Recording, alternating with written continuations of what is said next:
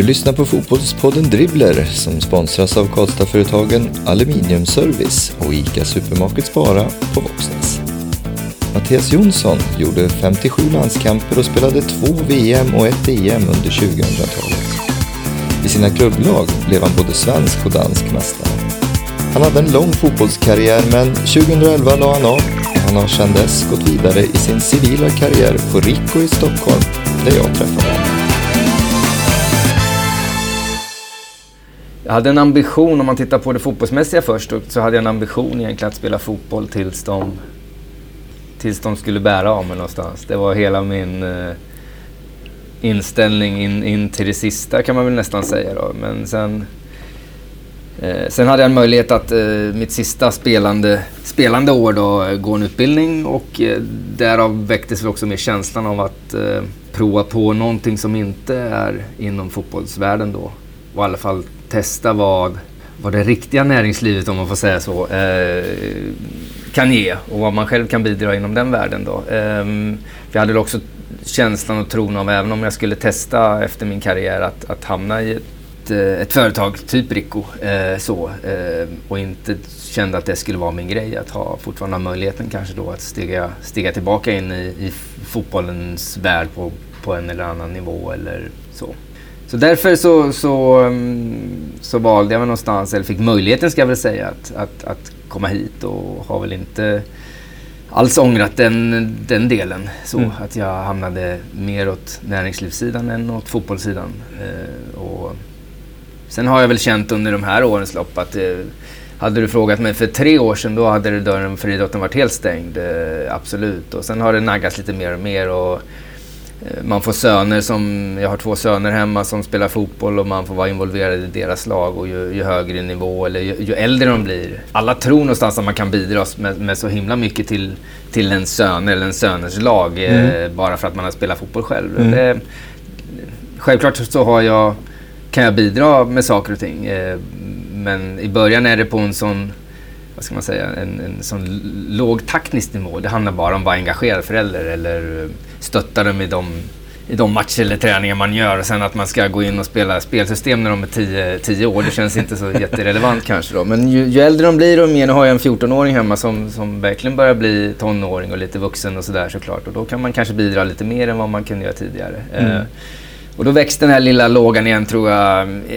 Jag har ingen ambition att bli tränare på någon nivå eh, egentligen, utan mer stötta och ge tips. Eh, kanske hamna lite senare i en, en assisterande roll i ett ungdomslag. Den, den lågan kanske brinner lite fortfarande då. Men mm. som sagt, den har kommit nu på, på senare år tror jag, mer än vad den var för några år sedan. För då var jag då var jag väldigt klar med fotbollen. När jag väl la av så var jag jätteklar med fotboll. Ja, för du spelar ju ganska länge. Jag spelade länge. Jag spelade tills jag var 37. Mm. Eh, och jättenöjd att jag fick göra det och jätteglad och nöjd med sättet det blev. Jag stångades ganska mycket, eller slet väldigt mycket de sista åren framförallt med mycket skador och liknande. Jag tittar på någon statistik, jag, sista tre åren jag, jag hade i Djurgården där, det var, jag tror jag spelade eh, åtta matcher eh, 2009 eh, tror jag det var och 10-12 matcher 2010 och sen fick jag avsluta karriären någonstans 2011 och hade ändå gjort, jag tror jag spelade, eller var involverad, jag startade inte alla matcher så, men 25-26 matcher. Så det blev ändå mm. en bra avslutning. Då fick mm. man spela merparten av det hade väl känts lite tungt tror jag om man hade sista året eh, hade fått spela 10 matcher och mm. sen, sen var karriären slut. Så jag, jag, fick en bra avslutning eh, tycker jag, absolut. Och karriären som helhet och slutet vart, vart väldigt bra för mig så. så mm. det, som sagt, mm. det, det är inte alla som får möjligheten att känna sig klar tror jag med fotbollen. Nej, det, det är ju suveränt att kunna känna så. Eh, mår kroppen bra idag? Eh, den mår jättebra. Ja. Eh, det är klart att man... Eh, nu fyllde jag 43 om dagen så det är klart att små skavanker finns. Och det, de kanske kommer... De har vi alla. De har vi alla, ja. Precis. Och de kanske kommer att visa sig ännu tydligare när man... Eh, så. Men eh, jag har också känt att jag har haft en, en spelstil som har påfrestat min kropp. Mm. Absolut, så är det. Men det är någonstans där jag har det är sån jag har varit så det är ingenting jag, jag tänker eller så att eh, ta hänsyn till att man skulle bli sliten sen. Så det, det, det är sånt som kommer med tror jag. Men som sagt, jag, jag mår väldigt bra idag. Så. Mm. Du pratar om dina, dina söner. En, en ung Mattias Jonsson, hur var, hur var han och när kom fotbollen in i, i bilden? Eh, fotbollen kom in väldigt tidigt så. Jag var sex år när jag spelade min första match och då var det med min, min brors, eh, tre år äldre brorsas lag i IFK Kumla då. De saknar förmodligen folk och hade någon, någon bästa polare vet jag som också var med där. Spela med nioåringar? Ja, precis. Men det går ju kanske i en mindre klubb sådär. Där, där man samlar alla som någonstans mellan 6 och 11 år kan spela fotboll eller har en ambition att spela fotboll. Eh, och när man inte får upp det, är väl lite så på i de mindre orterna. Mm. Då har man ju inte underlaget till att ha 10, 11, 12 spelare i varje årskull utan då får man samla ihop dem som fanns. Så var det då i alla fall. Mm. Så en grusplan i, nere på idrottsparken i Kumla, det, var, det gjorde jag debut med brorsans, storebrorsans lag. Så, ja. Hur gick det? Det minns jag inte eh, faktiskt.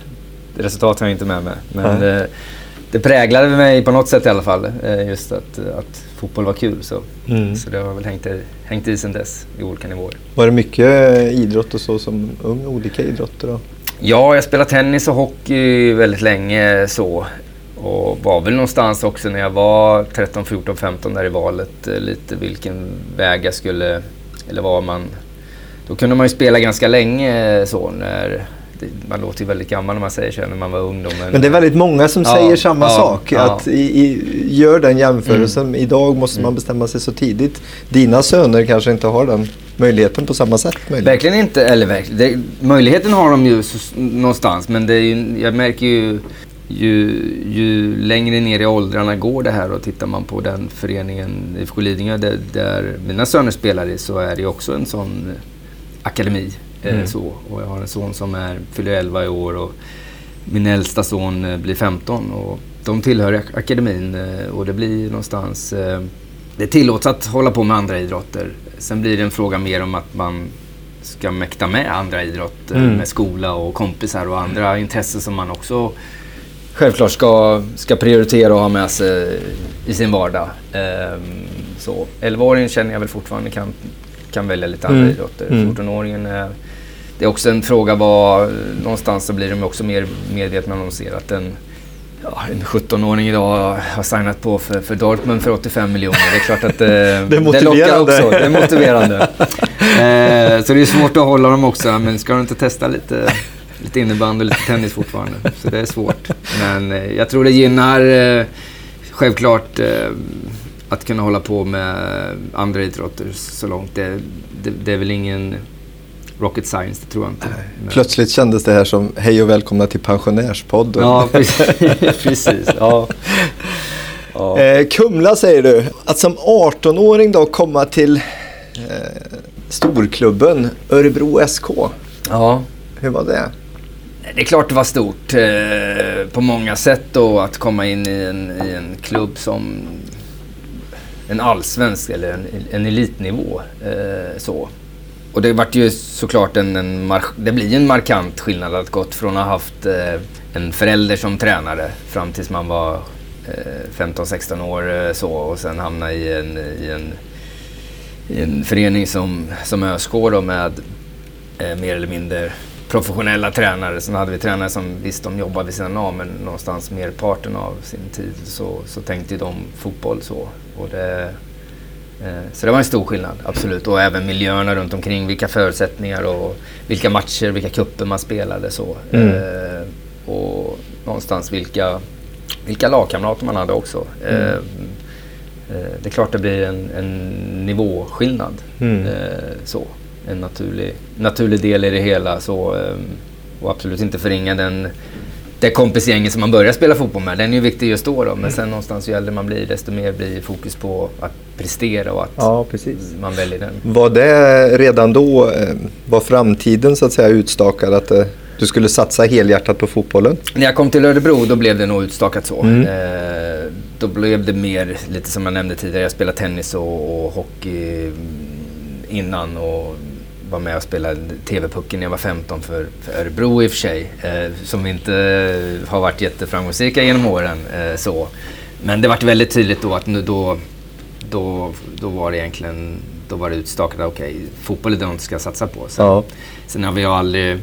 Det är klart man har haft eh, drömmar någonstans men jag har inte, då hade jag inga drömmar direkt. Visst, då var väl nästa steg att eh, visst spela i ett, i ett A-lag kanske då, men sen det var det. Sen har, så haft en ambition att spela landslag och sånt där. Det, det har väl hela tiden eh, vad ska man säga, det, det, är någonting som har följt med under resans gång. Inte någonting som mm. jag satte som 17-åring att jag ska spela landslaget. Så, så, var det inte. Spelar du i, i ungdomslandslag och sånt där någonting eller? Jag har, nu ska vi se, jag, har, jag tror jag har 15 stycken U21. Men inga ja. pojk eller juniorer eller liknande. Så, nej, utan jag nej. Var, vet inte om det är rätt sätt att säga att man var sen, men eh, många av dem jag spelar med u hade, har just, de har ju dröser med pojk, ungdom och mm. juniorlandskamper. Mm. Så det var väldigt många. Jag var nog en av det var nog inte jättemånga som, som inte hade några landskamper så som, mm. som spelade u.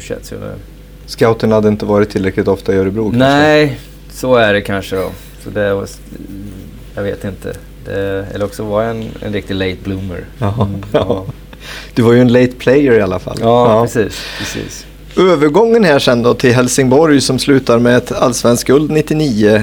Det sammanfaller lite grann med när du gör en landslagsdebut 96. Eh, ja. Eh, är det här någonting där karriären tar ny fart och att den ska liksom göra det i en ny klubb eller är det en tillfällighet? Jag vet, jag minns det att vi var, jag var med u nere i Båstad tror jag på ett träningsläger varav eh, eh Reine Almqvist som då tränade Helsingborg var där.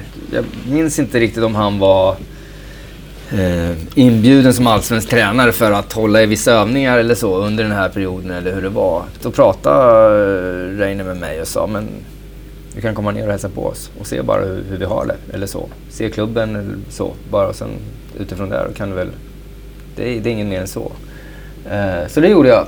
Eh, efter det lägret så åkte jag ner till Helsingborg och eh, de tog emot på Olympia. Och då var det, det var ganska...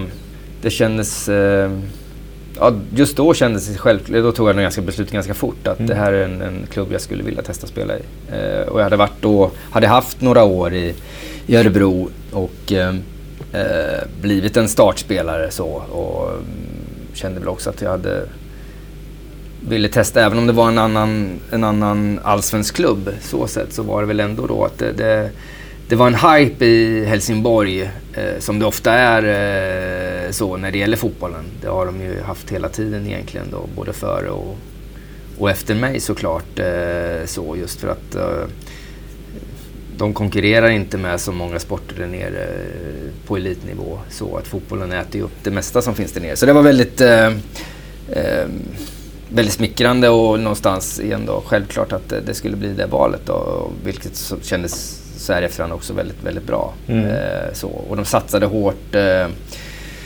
de hämtade också Bibron från eh, Öster, eh, Jan Eriksson. Eh, och de hade redan Andreas Jakobsson och eh, Martin Pringle. Och de satsade väldigt hårt då under den här perioden som kändes väldigt, väldigt, väldigt bra. Mm.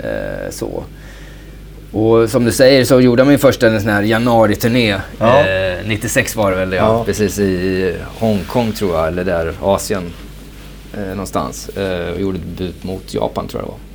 Och jag tror vi var, jag tror vi var sex stycken spelare från, från Helsingborg som var med på en sån turné. Så det, det var väl också just det här att eh, man, okej, okay, vi har ett bra lag. Vi har många som har möjlighet att vara med på en sån här turné och visa upp sig. Så det, det är klart att då har man väl fått, fått vara med så självklart så fanns det en, en ambition om att, att vara med fler gånger. Mm. Det, var ju, det var ju med Tommy Svensson så det är ett tag sedan.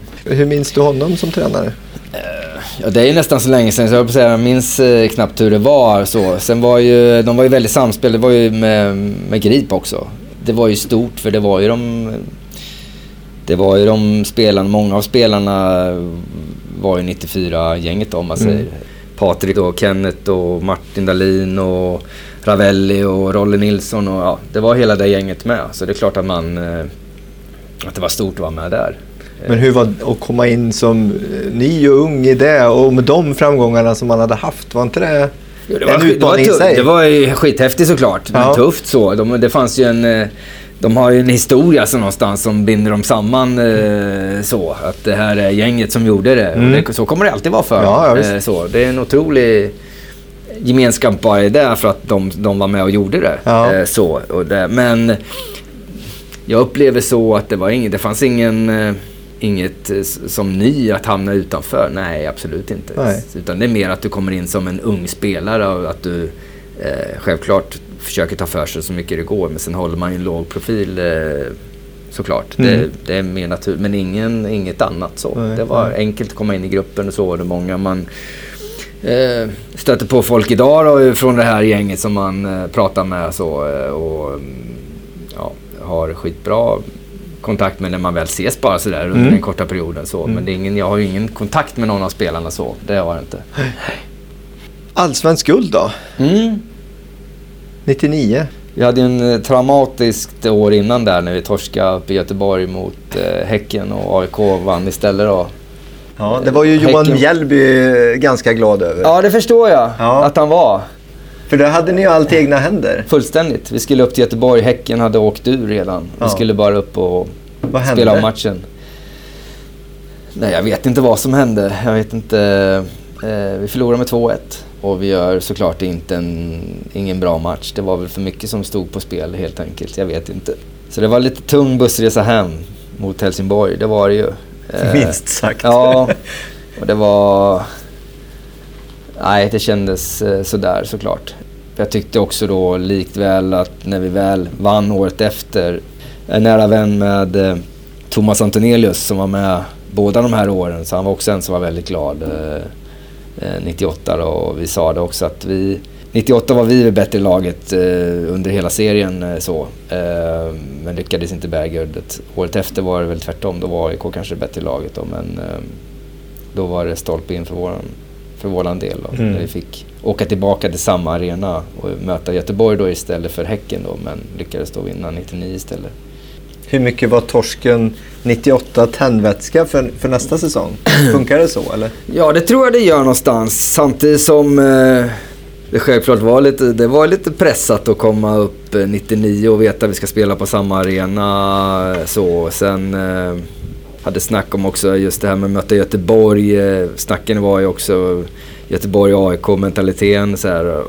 Göteborg kommer, vill hellre att vi ska vinna än AIK. Men så, var, eller, så, så, kanske det är, men det finns ju en heder någonstans. Jag pratade mm. med Håkan Mild eh, efter matchen också, eller i ett annat sammanhang. På, jag tror det var på Fotbollsskalan efter det här. Och han mm. sa ju också det och Håkan är en sån också, en eh, kanske urtypen av en ärlig människa någonstans. Ja. Eh, så. Det fanns ju ingen tanke från vår sida att vi skulle göra en läggmatch på det här sättet. Det var ju inom för våran heder, spela för Göteborgs eh, klubbmärket så. så det, och det märkte man ju. Ja.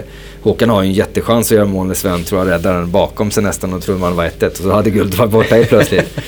ehm, så. Sen får vi lite turligt då. Det är väl Arild Stavrum som gör vårt mål i solklar offside. Så, men så är det. Det är igen, stolpe... Fotbollen ger och fotbollen tar. Ja, så är det. Så är det. Nej, så det var kul. Ja. Mm. Att bli proffs sen då? Mm. Eh, var, det, var det liksom...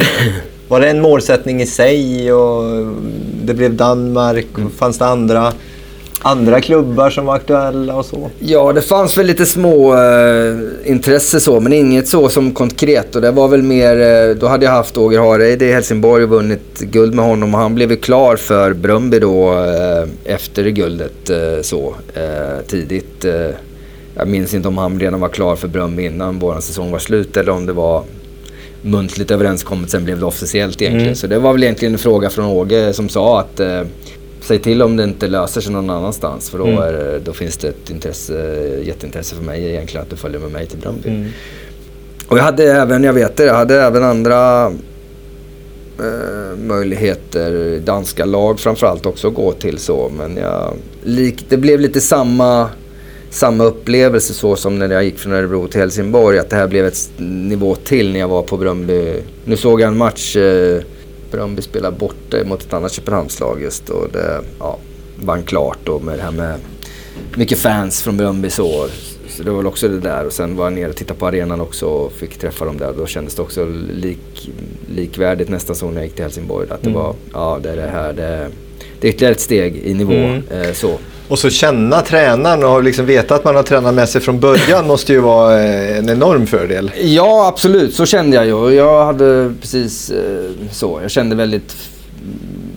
Det fanns en, eh, tror jag, en, en, en ett förtroende från både från mig till Åge och Åge till mig om man säger. Då. Vi, vi, visste var vi stod någonstans och han visste vad han skulle få eh, i form av spelare. Jag visste exakt vad jag skulle få för typ av tränare och hur mm. vi skulle spela och vad, som, vad fokus låg på. Och, gillade Åge då och nu. Jag vet mm. vad han står för. Han kräver, han har höga krav. Men inget omänskligt. Mm. Så. Han vet vad du kan. Han kräver att du gör det du kan. Eh, så på en hög nivå. Mm. Eh, vilket jag gillar. Så det passar mig alldeles utmärkt. Och sen komma ner till Danmark som fortfarande var eh, ett steg i nivå upp. Eh, men inget sådär... En ganska trygg miljö fortfarande. Mm. Så att få, få utvecklas i. Mm. Det var där det känns ju, jag menar Danmark, Sverige, känns ju som att det borde vara ganska lika. Men finns det skillnader som man ändå kan peka på som är tydliga? Ja, det gör det definitivt. Ehm, sen kanske den, jag vet inte nu.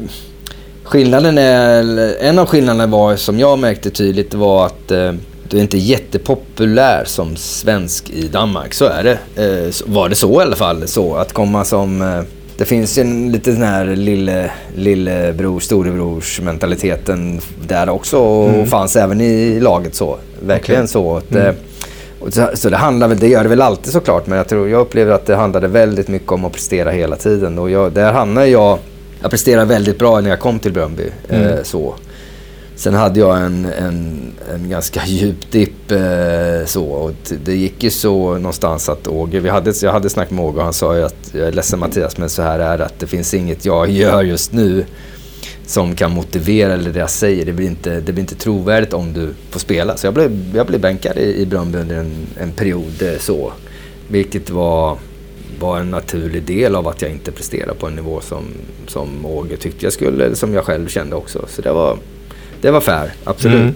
Men det gav mig också tid att komma in mer och mer. Att det ställdes inte, jag hade inte de här kraven på... Mm, eller kraven hade jag väl fortfarande, men inte ändå någonstans att man... Man fick inte spela och prestera dåligt. Eh, utan mm. man fick vara vid sidan om. Man blev lite bortglömd under mm. en period där. Vilket mm. var, så här i efterhand, ganska bra. Men sen fick man komma in i det. Jag vet också, känslan var...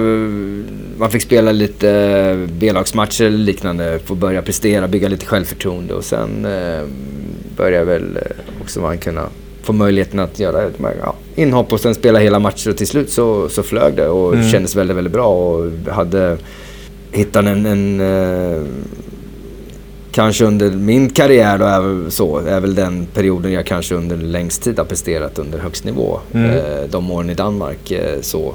Det sammanföljer också med de, kanske de bättre åren i landslaget också. Så det, mm.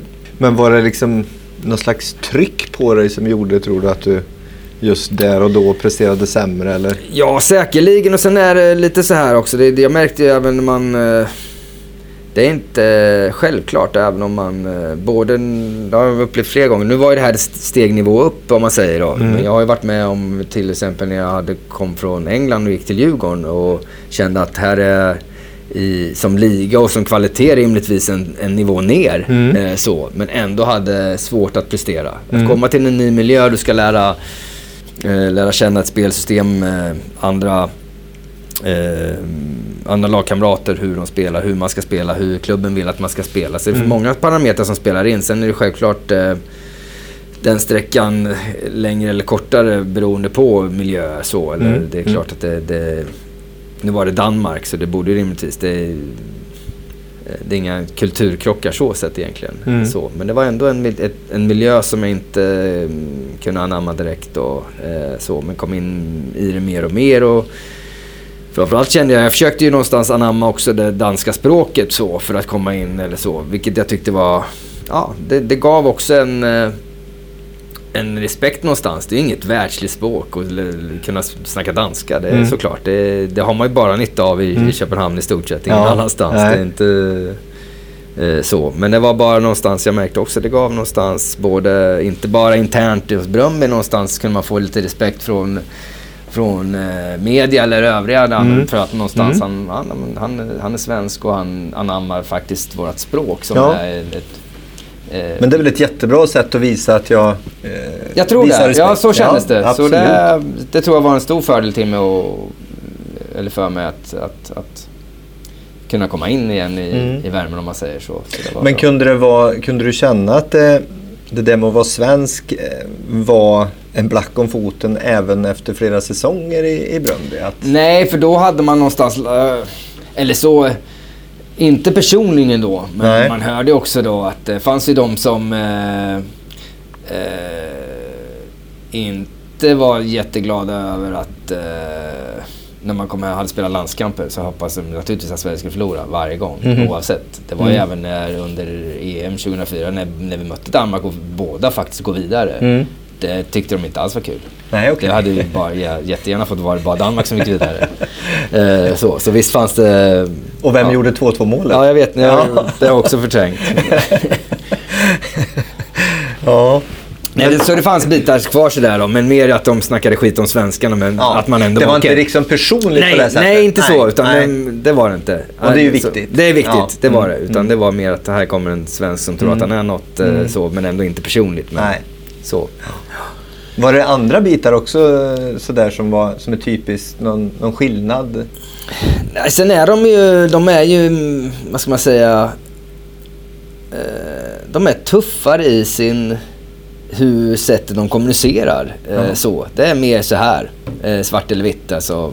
Pang bom, det är inte några, några gråzoner utan antingen är du jävligt bra eller också är du skitdålig. Så, Ja. upp med så. Eller skäller ut den eh, rakt av och sen är det fine. Jag, jag, och ibland går de ju över gränsen så, så någonstans, eh, det är någonstans mitt emellan skulle jag, kanske inte det här eh, som vi ofta får, vi svenskar, att vi är lite för snälla och lite sådär. Mm, eh, lite mesiga. Ja, lite mesiga. Ja. Och sen har du den danska på andra sidan som är bara pang bom rakt på. Ja. Eh, men jag kände väl att vi, eh, vi hittade en ganska bra kombination där, att man kunde lägga sig någon mitt, eh, emellan. Vi hade en norsk tränare då i Åge, vi hade danska spelare och sen var jag tillsammans med, det var ju Christer Nordin, jag och Magnus Svensson från Sverige som var där samtidigt. Mm. Eh, så jag tror vi hittade en bra, alltså en mixer där. Mm. Eh, Skönt att ha några med sig där Ja, verkligen ändå. jätteskönt. Eh, så. Det var jätte, jättebra. Mm. Magnus hade ju också varit i Norge länge och hade tagit med sig lite erfarenhet för att vara eh, så. Spela, även om det igen då var en, komma från en nordisk eh, han hade gått från, om det var Halmstad till Norge då, en Mm. sväng. Det var just bara erfarenhetsmässigt, ja men så här, så här är det. Mm. Eh, så. så det var Mm. nyttigt, Mm. absolut. Nej, så mycket mera tydlighet eller så när de säger att man, man får mer, mycket mer rak kritik. Mm. Än, 2002 blir ju ett häftigt år Mm. eh, på olika sätt. Dansk mästare. ja, Var det större eller mindre? Var det, var det annorlunda att bli eh, mästare i Danmark än i Sverige? Ja, det var det väl på ett sätt så. Det var...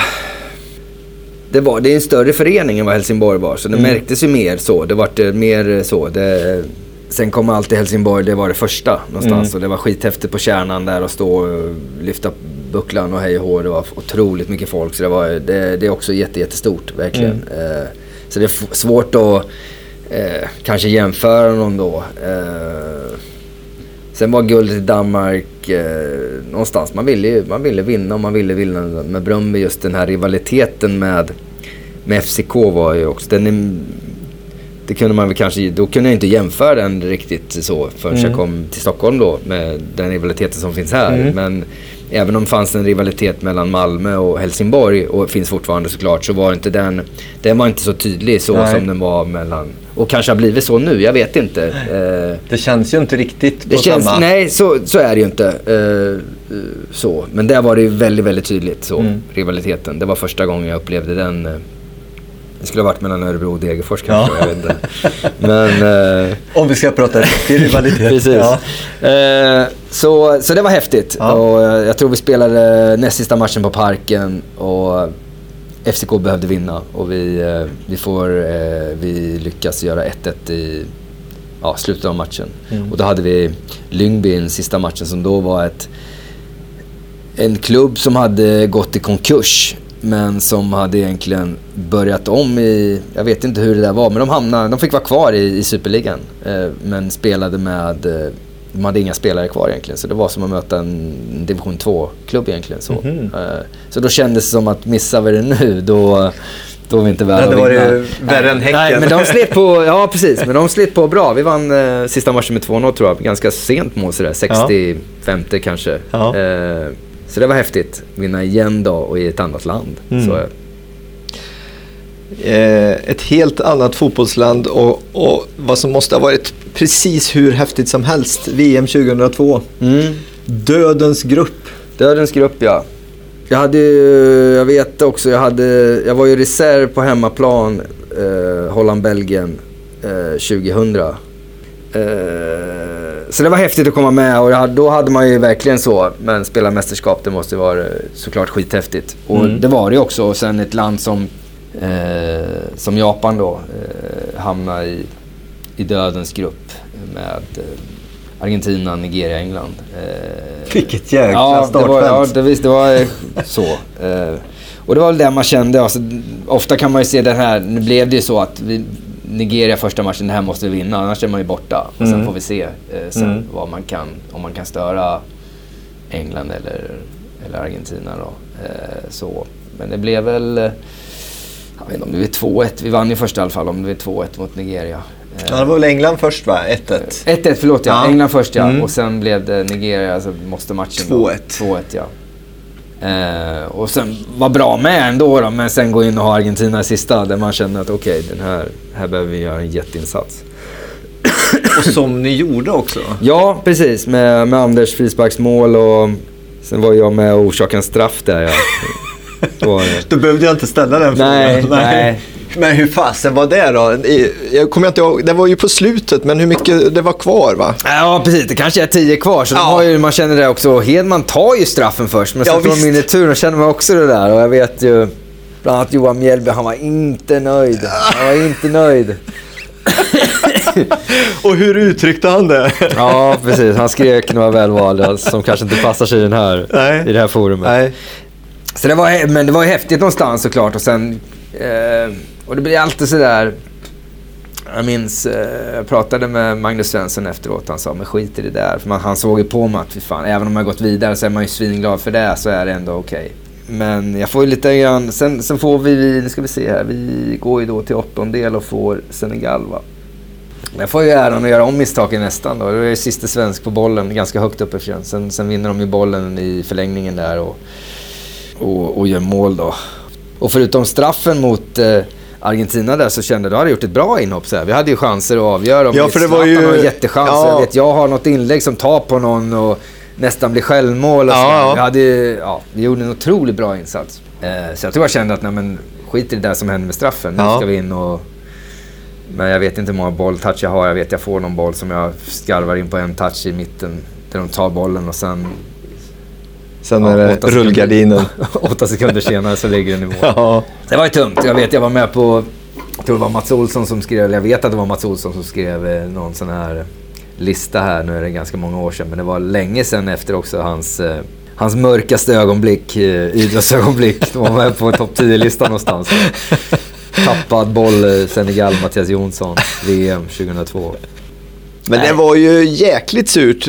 Mjällby menade ju att EM 2000-laget som ju presterade väldigt dåligt ja. Eh, var bättre tyckte ja. han. Ja. Men, men, eh, det var ju sånt ruggigt läge ja. Eh, eftersom ja. tittar man på det där slutspelsträdet så i alla fall jag då som, som tv-tittare, jag var ju redan i, någonstans i semifinal. Ja, så är det ju. Så det är också de här de gångerna man känner de mästerskap man varit med om man tittar i, i Tyskland var vi ju inte nära 2006. Nej. Tyskland, Nej, det, var ju... det var bara att lägga ner ja. och få Ted utvisad tidigt och Henke missa Det, var ju bara, det ville bara inte. Nej. Men just i, nu, nu har jag också förträngt vad vi, vilken väg vi kunde ha gått i Japan men tittar man i, går ytterligare ett steg och tittar i Portugal och har haft möjlighet att slå ut Holland då på straffar. Mm. Då mm. hade man ju haft stora möjligheter att hamna mm. i final. Så mm. kändes det så.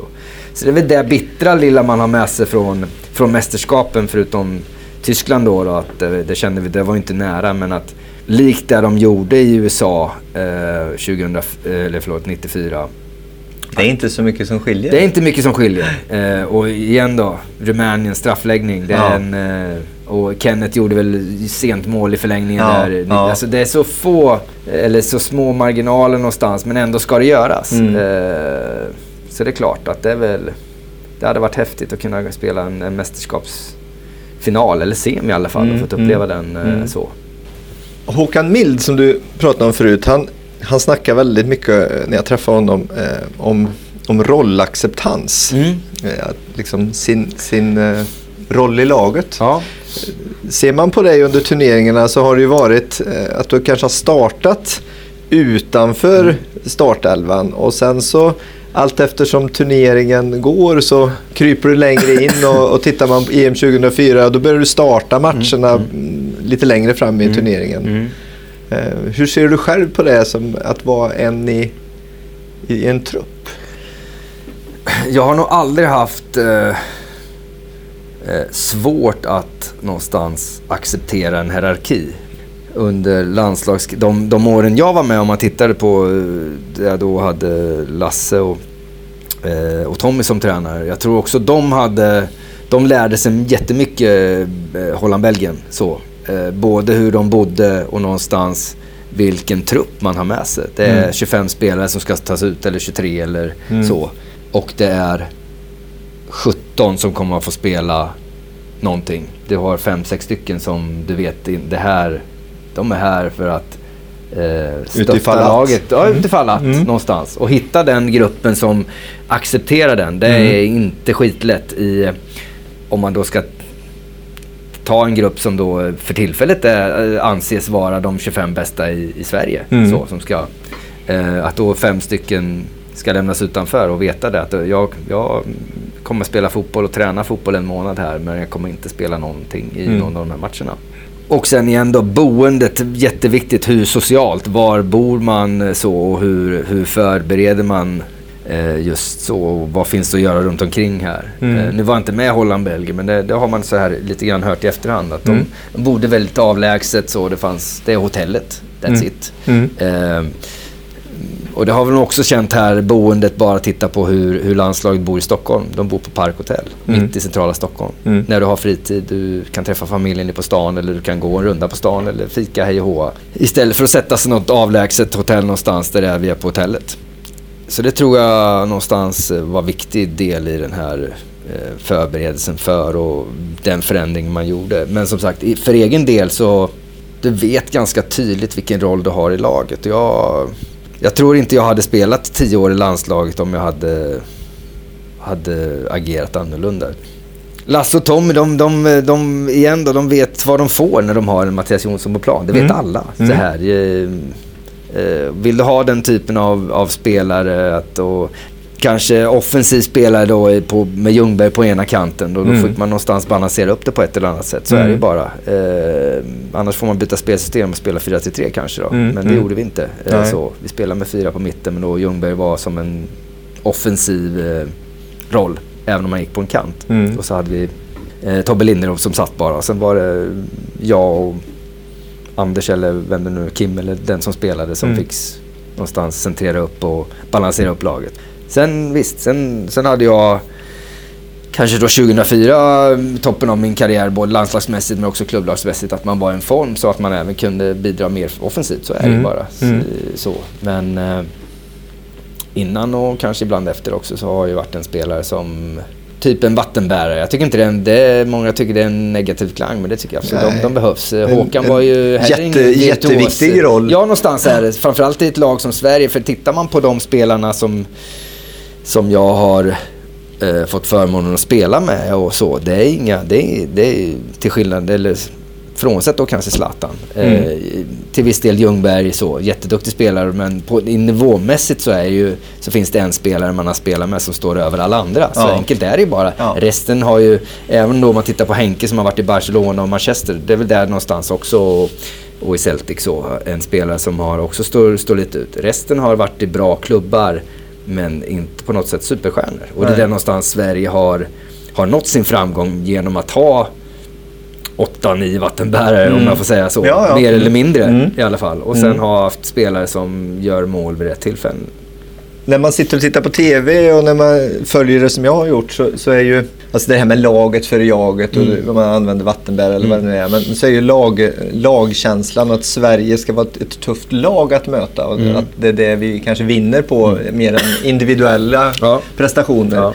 Men, men det känns väl ändå någonstans där under din eh, landslagstid som att det var ju mer rapporter om slitningar inom, inom truppen Mm. och, och grupperingar och sådär. Att hur upplevde du det? Eller, eller är det mera så att eh, rapporteringen var, var, större och närmare och man därför fick reda på saker mer än man kanske har fått tidigare?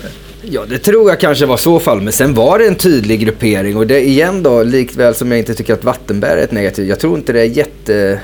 Det är inte negativt någonstans att det blir grupperingar. För jag umgicks inte med alla. Så, mm. Även om jag var en kanske av dem som mer eller mindre inte hade någon super... Det var, vi var flera som inte hade en supersamhörighet med någon. Sen var det vissa mm. någonstans som hade starkare grupperingar eller annat. Och någonstans det, så fungerar det då och det fungerar nu och fungerar på andra ställen också. Även här på Rico. Att man, man hänger med dem man, man tycker om att hänga med. Mm.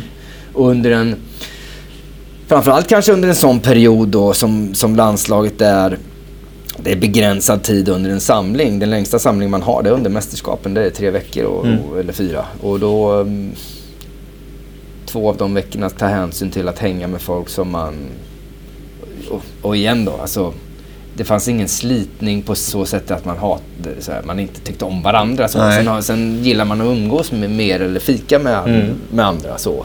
Eh, så visst fanns det tydliga grupperingar, absolut. Det, och, eh, och det är inte fel det som har rapporterats. Eh, och ingen hemlighet såklart i och med att eh, det har både kommunicerats i böcker och annat mm. mellan Fredrik och, och Zlatan. Alltså mm. den var jättetydlig. Så. Mm. Eh. Men tvingades man då på något sätt eh, hitta något sätt att förhålla sig till det då? Att, eh, var man ditåt eller ditåt eller kunde man, eh, hade man en stor yta att, att eh, Ja det tror jag. Det fanns eller så. Eh, sen är det klart att det, det, det fanns eh, tillfällen då det togs ett där, där det togs partier så. Att mm. jag, jag står på den här sidan eller inte. Sen igen, jag var aldrig en sån... Eh, jag hängde till exempel väldigt mycket med, med Mellberg i landslaget. Så. Mm. Vi var tajta i landslaget. Men vi var, det var under samlingarna. Jag mm, pratade aldrig med Olof eh, emellan samlingarna mm. eller så, mellan matcher eller så. Utan det var när vi var där, eller mästerskapen så, eh, så hängde vi mycket. För man, ja, man hittar eh, man hittar personer som man gillar att hänga med och som man ja, har samma värderingar som och sådär. Så, det, mm. det, funkar bara bra. Eh, så vi hade, när vi hade familjerna eh, nere i Tyskland till exempel så funkar det väldigt bra med, med, med barnen och med fruarna och hej och hå. Så det, det, det har varit mm. en naturlig del sådär. Eh, Sen är det väldigt få tillfällen som jag upplever eh, det blev. Det var i Japan där mellan bråken mellan Olof och Ljungan. men jag tror inte man jag kan ju bara svara för mig själv. Jag tog inget parti även om jag hängde med Olof. Så, alltså, det, där, det där var inget bra såklart. Det är Nej. inte bra att brottas på plan. när hela journalistkåren står där. Men är sånt vanligare än man kanske tror? Eller, eller, var det ingen big deal liksom? Så? Eller jag, jag, tror väl att eh, så här efterhand tror jag Lasse, jag tror det var Lasse som tog presskonferensen där och han tog ju väldigt mycket Lasse, Lasse just presskonferenser för Tommy, han tog några stycken men han, alltså, det är inte hans grej sa han bara. Så Lasse får ta den här. Eh, jag tror man försökte släta över det fast det, var, det blev inte bra ändå. Man skulle Nej. bara, men det här är för jävligt. det är inte okej. Okay. Istället för att Och jag ska snacka allvar med dem. Ja, Kanske precis. skulle ha sagt så ja, istället. precis. Någonstans ja. att det här accepterar vi inte. Nej. Jag vill minnas att det liksom ja. blev som att det där var väl ingenting. Nej, och så nej, alltså nästa det, fråga och då ja, blev det ju plötsligt... Det blev, men ja. det där var utan, det var, lägg det platt. Så skulle, så här, Efterhand tror jag Lasse skulle ha känner att han, ja. jag skulle, jag kunde kanske ha gjort det annorlunda. Lägga sig platt, så det där var för jävligt. Mm. Eh, vi, ska, vi kommer att ta upp det här. Mm. Eh, så, men eh, mer än så. Då, då finns det inga följdfrågor. Ja, hur ska ni ta upp det? Ja, nej, vi ska prata nej, med dem. Det, och sen, sen dör diskussionen bara. Ja, ja vi har pratat med dem. Det, vi, de är överens. De har mm. tagit till hand. Fine. Nu mm. går vi vidare. Mm. Lasse som, som fotbollstränare och landslagstränare och Lasse som man ser honom idag mm. i, i tv-studion. Ja. Jag tycker nästan det är som två olika personer. Eh, ser du den skillnaden eller, eller har man bara inte sett de sidorna hos honom tidigare? Nej, jag, jag blev också, vad ska man säga, inte överraskad så, men jag är väldigt positiv när Lasse tog, eh, tog plats ja. som eh, expertkommentator eller som bisittare. På ett oerhört bra sätt. Jättebra den fotbollskunskapen visste man redan. Det visste ja. alla någonstans att så här är han. Det här ja. är Lasse, taktiken. Ja. Eh, och det hade han inte, där har han ingenting att bevisa. Eh, så, för det har alla sett att med eh, självklart ett, ett duktig, både till en början då ett svenskt landslag, men igen då, inga superstjärnor mm. Eh, under under så lång period förlora så få matcher i kvalmatcher och även gå och ta, ta Sverige till, eh, om det var fem raka slutspel. Eh, så så det, det, finns ju inga frågetecken hans, hans fotbollskunnande så. Men eh, igen då, han har ja, oerhört imponerad av hur han också lyckas förmedla den här mm. kunskapen på ett väldigt bra, behagligt sätt. Mm. Var han lika duktig inför er då? Var det Ja, sen sätt? blev det, det som styrkan blev med Lasse var ju såklart Tommy.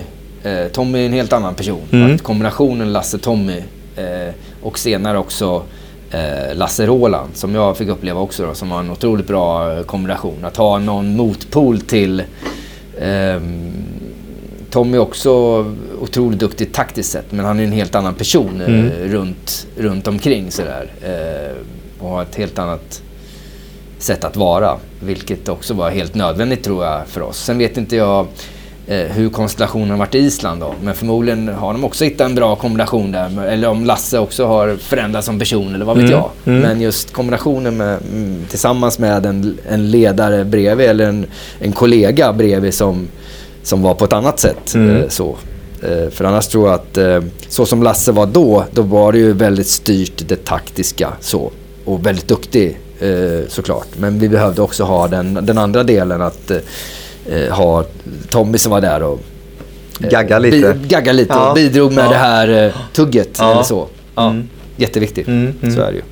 Var är vi som bäst, Mattias? Är, vi, är svenska fotbollslandslaget som bäst 02 eh, eller 04? Det är två, tycker jag, väldigt starka landslagstrupper. Så är det, absolut. Så är det ju. Och jag någonstans i och med att jag har två helt olika upplevelser för de här så, så väljer jag kanske 2004 då som, som den, den, starkaste. Men det är också för att personligen gick det betydligt bättre 2004 än vad det ja. gjorde 2002. Sen som trupp eh, vet jag inte eh, så.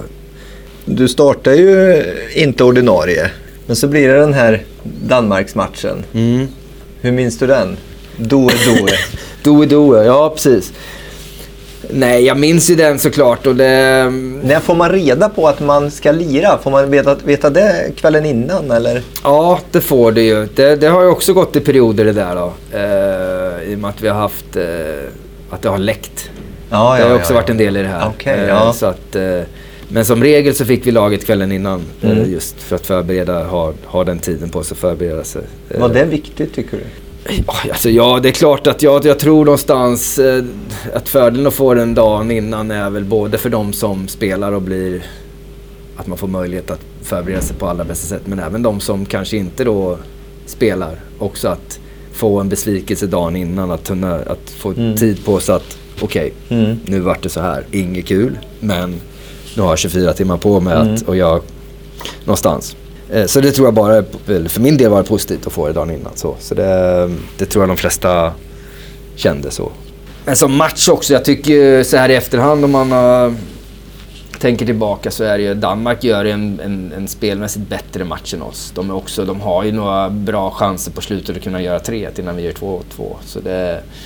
Uh, men någonstans så, så har vi, lyckas vi ja, hålla ihop det och sen uh, ja, som det ofta är, det är en chans. En mm. bra prestation från, eh, ja det är väl Albeck tror jag som skarvar fram den till chippen.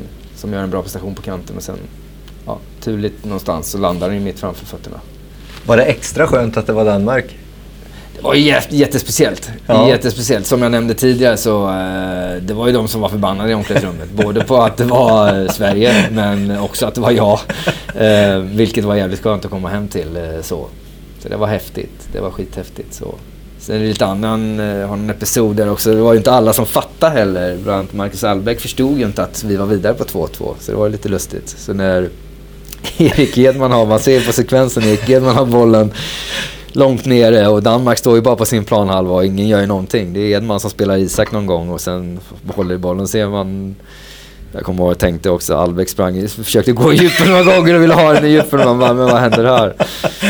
Men hade ni inte snackat igenom det? Jo, alla trodde väl det. Ja, det var väl en... Det var bara Albeck som rum. inte... Var, precis, han hade varit på toa Ja, på någonstans. Och han har inte fått med sig Dodo-resultatet. Så det var jävligt roligt. ja. 21 killar som väntar på slutsignalen ja. och sen Albeck som går i djupled. göteborgare också. Så. Ja, ja. Det är kanske är svaret på många frågor, vad vet jag. och så Holland då. Också Ja, nu Holland. från start. Också med från start. Ett kanonlag. Ja, verkligen. Och där också, de har ju sina chanser, men vi har ju också våra chanser. Anders har väl någon i stolpen eller och Ljungan har någon chans och sådär. Och vi, vi gör en ganska bra prestation i en sån match. Och så blir det då förödande med straffläggning och det, ja, det är så det är. Mm. Det, där är de ju vassa. Mm. Van der Sar är också... Jag har ju lite tur på en del straffar. Det är väl Ljungberg som skjuter i ribban och i van der Sars rygg går in och sådär. Och Zlatan bränner och Olof bränner. Det är väl, jag vet inte om det är Kim och Chippen som sätter sina. Eh, tror jag under några. Ja. Ja, jag kommer inte riktigt Nej, ihåg. Jag vet nej. att Zlatan missade Ja, och Mellberg missade ju sista. Precis. Mm. Eh, så det var tungt eh, såklart. Och, Men hur, hur funkar sånt på, just på ett mästerskap sådär? Tar man åt sidan, ni fem ska slå straffar och, och så står man där en halvtimme och nöter eller? ja, vi, eller? hade, vi hade träning innan eh, så och Ja. kände att ja, alla fick slå eller de som ville fick slå. Så, Ja. så det var. Så blir det ut, sen blev det en diskussion och det var ju så att det var flera som som var, jag vet inte om det blev uttaget en grupp som sa 1, 2, 3, 4, 5, 6, 7, 8, 9. Så. Mhm. De Mm. fem första var ju, ja de första fem. Nu blev det ju inte så ändå då, för Olof gav väl, det gick väl inte till... Olof tror jag var nummer sex. Han var sex ja. och så Precis, var det väl så Robben tror jag. Vad sa du? Robben tror jag det var också. Ja, precis ja. Så Olof var ju. Så de första fem, de, de var klara. De var klara, ja, Sen fast- var förmodligen 6, 7, 8, 9 också klara. Men Ja. under snackets gång då eh, så väljer ju då vissa avstå. Mm. Och då går det ju fram till... Då blir det ju när, när det är oavgjort efter fem då. Ja. Då, är ju, då är, står det väl Olof kvar där då. Det är bara att gilla Ja, läget. ja. Sen det går fram och tar den. Det var säkert Albeck som var sexan, men han hade missat det. ja, precis. Nej, jag minns inte alls vad, vilka det var där. Det var väl lite snacket efteråt att han, Ja, om han, var, om han liksom kände sig riktigt redo eller inte. nej det är klart att han kanske, han kanske var nummer nio eller tio, Ja, vad vet jag. ja, det är ja. klart att då går du kanske in med en annan mental inställning och sen Mm. helt plötsligt så, så står du där och är nummer sex och ska lägga i en sadden. Var du utbytt då? Jag var utbytt, jag drog i ljumsken i 60-50 kanske. Ja. Sådär, så jag var, jag var inte påtänkt Vart ens. hade du varit i, i det? Hur pass Nej, var bekväm var, inte- du med straffar? Nej, Jag hade nog varit bekväm med att slå en straff. Jag hade då, så var det inte i början av min karriär, men jag försökte, eller då hade jag kommit insikten tror jag att blir du vald som straffläggare så innebär det att en tränare någonstans som väljer dig Mm. för att han tror att du gör mål. Mm. Inte, inte att du tar ett beslut om att jag vill, för jag är rädd att missa. Nej. Så det, det hade inte varit... Sen är det lätt att säga så här i efterhand när man inte slog. Mm. Eh, så, men det, är- det är väl någonting jag försöker. Jag har haft... Eh, Eh, Min 14-åring här, vi var i Finland förra året och, och han brände en straff. Och någonstans, det, alltså, tränaren har valt dig för att han tror att du ska göra Ja. mål på den här för att Ja. det är bra för laget. Nu Mm. brände du. Alltså, det, shit happens. Mm. Det är bara att gå vidare och köra vidare. Han Ja, var helt knäckt såklart. Då. Men, eh, så det tror jag inte... Jag hade säkert varit skitnervös att gå fram. Själv, Mm. Det är man ju. Man är Mm. inte självklar för det. Men jag hade inte... Igen, jag tror inte jag hade avböjt om jag hade fått frågan av varit nummer sex eller sju eller åtta. Nej, så, nej. Men som sagt, det var inte aktuellt att vara på den listan i och med att jag inte... Eh, att jag var skadad. Där. Ja. Och om det var lite bistert och, och, ehm, och, och torska mot Senegal 2002 och sen det var Turkiet, det var Sydkorea, det var, ju inte, det var inga kanonnationer. Att sen då 2004 Grekland går och vinner. Ja, Känns ju inte heller... Det är ganska iskallt. så, så kändes det ju. Uh, nu minns jag faktiskt inte om vi hade fått Grekland på vår sida eller Portugal. Nej, det minns inte jag heller. Nej, eh, så. Men det spelar ju mindre roll, precis som du säger. Det är ju, de är inte högt upp i, i mästerskapen nu heller. Så, eh, så det är klart att då, då kände man ju också, och igen då, kunde grekerna slå Portugal i en final, varför skulle inte Sverige hamna i en final då Ja. och kunna slå Portugal då, om Visst. det hade varit så? Så det är klart, det är, det är, en, det är en uns av bitterhet man har Mm. eh, kvar Mm. gällande båda mästerskapen, Mm. att där hade vi chansen. Mm. Eh, men vi tog den inte. Nej. England-matchen och sånt där 2002. Eh, spelar det på något sätt eh, och insatser eh, som har varit sedan 2002-2004. Spelar det roll eh, inför beslutet att sen gå till England? Nej, Norwich? det gjorde det inte så. Utan sen var ju det... Jag hade möjligheten att gå till Tyskland också, nere i... Ska vi se, det var Bochum ja, som jag stod och valde lite emellan. Ja. Men det var ganska... Som svensk också, Premier League. Det var häftigt. Ja. Så, Så det var ganska självklart att hamna där också. Där hade vi också Mattias Svensson, Elfsborg, eh, som jag inte kände sen innan egentligen då. Men det är någonstans. Ja, men den pratade med honom innan. Eh, vilket också var... Norwich kändes rätt på ett sånt sätt som att gå från en familjär klubb i, som Brumby var i Köpenhamn då, och gå till en, en familjär klubb i... För det var så Mattias beskrev det lite och så mm. var det verkligen. På gott och ont såklart. Eh, det kändes väldigt, väldigt bra just att spela Premier League och hela den håsen som, som det ändå är runt, eh, runt en sån liga. Så det, det kändes väl ändå väldigt bra att gå, gå dit. Det kändes helt rätt i min i ett steg också testa. Mm. Eh, så, var, mm. Vad var de stora skillnaderna att gå till en engelsk klubb och spela fotboll i England? Tempo det går inte att jämföra med någonting annat. Alltså spela landslaget på eh, en jättehög nivå, mött de här lagen. Men även om vi spelar mot, mot England i ett landslag, det är en helt annan typ av spel. Eh, mm. som du aldrig... Också i Bröndby, mötte tyska, mötte Barcelona. Det är inte ett, ett, det är ett högt tempo, men det är inte så som det var i England. Framförallt att hamna i en, i en mindre klubb, i en bottenklubb. Så, mm. Och springa och jaga men framförallt springa, jag hamnar på en kant, springa upp och ner. Mm. Du kan ju möta lag där du får springa mycket men på grund av att de håller i bollen väldigt mycket. Men här var ju full fart framåt. Aha. Och sen var det jobba hem. Eh, så, och möta de här bästa lagen som hade kombinationen med att hålla i bollen men ändå spela ganska rakt. Eh, mm. var en stor, stor skillnad. Jag kom ändå från, från Bröndby väldigt bra tränad. Så, mm. in, men jag minns eh, första matchen var också mot ett, ett lag som åker ut, Crystal Palace. Eh, så. Men eh, de kan ha bytt ut mig efter 30 kändes det som. Sen visst, självklart komma till en ny förening och nu har adrenalinpåslag och allt vad det innebär. Eh, såklart var det speciellt. Ja. Och du ville prestera. Men eh, absolut den största skillnaden. Mm. Att orka. Ja. Mm. Vilken var den häftigaste arenan att gå in på? Jag har ju ett litet, eh, jag har ju hållit lite på, på Tottenham så White Hart var också, det fanns ju några klassiska kvar då också då. Mm. Eh, men framförallt kanske Anfield och White Hart Lane, just de här som igen då, tillbaka till Tipsexa-tiden mm. någonstans. Man har, man har sett det och hört mm. talas om det så det var häftigt så. Eh, eh, och få möjlighet att, att möta de, de stora lagen med United och eh, Eh, även om man igen då spelade landslaget och har mött några av de här klubbarna även i, i sitt klubblag så var det ju varje vecka någonstans möta mm. Premier League-lag var, var häftigt. Mm. Var det samma höga tempo när det var träning? Och... Det var ganska lugnt, eller sådär, inte lugnt men någonstans var det en, en, en stor skillnad och det är väl det som kanske lite kännetecknar eh, typen av fotboll de spelar. Mm. När, det väl, när det väl ska till så är det, och när de väl får vittring av en boll så då, då går det fort. Eh, så. Och vi hade, då hade inte vi jättemycket influenser från andra länder i, vår, i Norwich då, utan var mycket, mycket britter och sen vi svenskar som är relativt lika i, i mm. spelstil. Vi hade Thomas Hellweg som dansk. Eh, så det var ganska sådär normal mm. tempo på träning som du ser mm. i, som jag både hade upplevt i Sverige och i Danmark. Så mm. inget speciellt. Men det blir bara ett år? Ett år blir det i England. Och så är det i efterhand, jag tror, eh, då, hade jag, då började jag bli lite... Jag vet inte om jag hade klarat av egentligen spela i, i Championship med... Ska vi se, de spelar väl 46 omgångar eller liknande. Mm.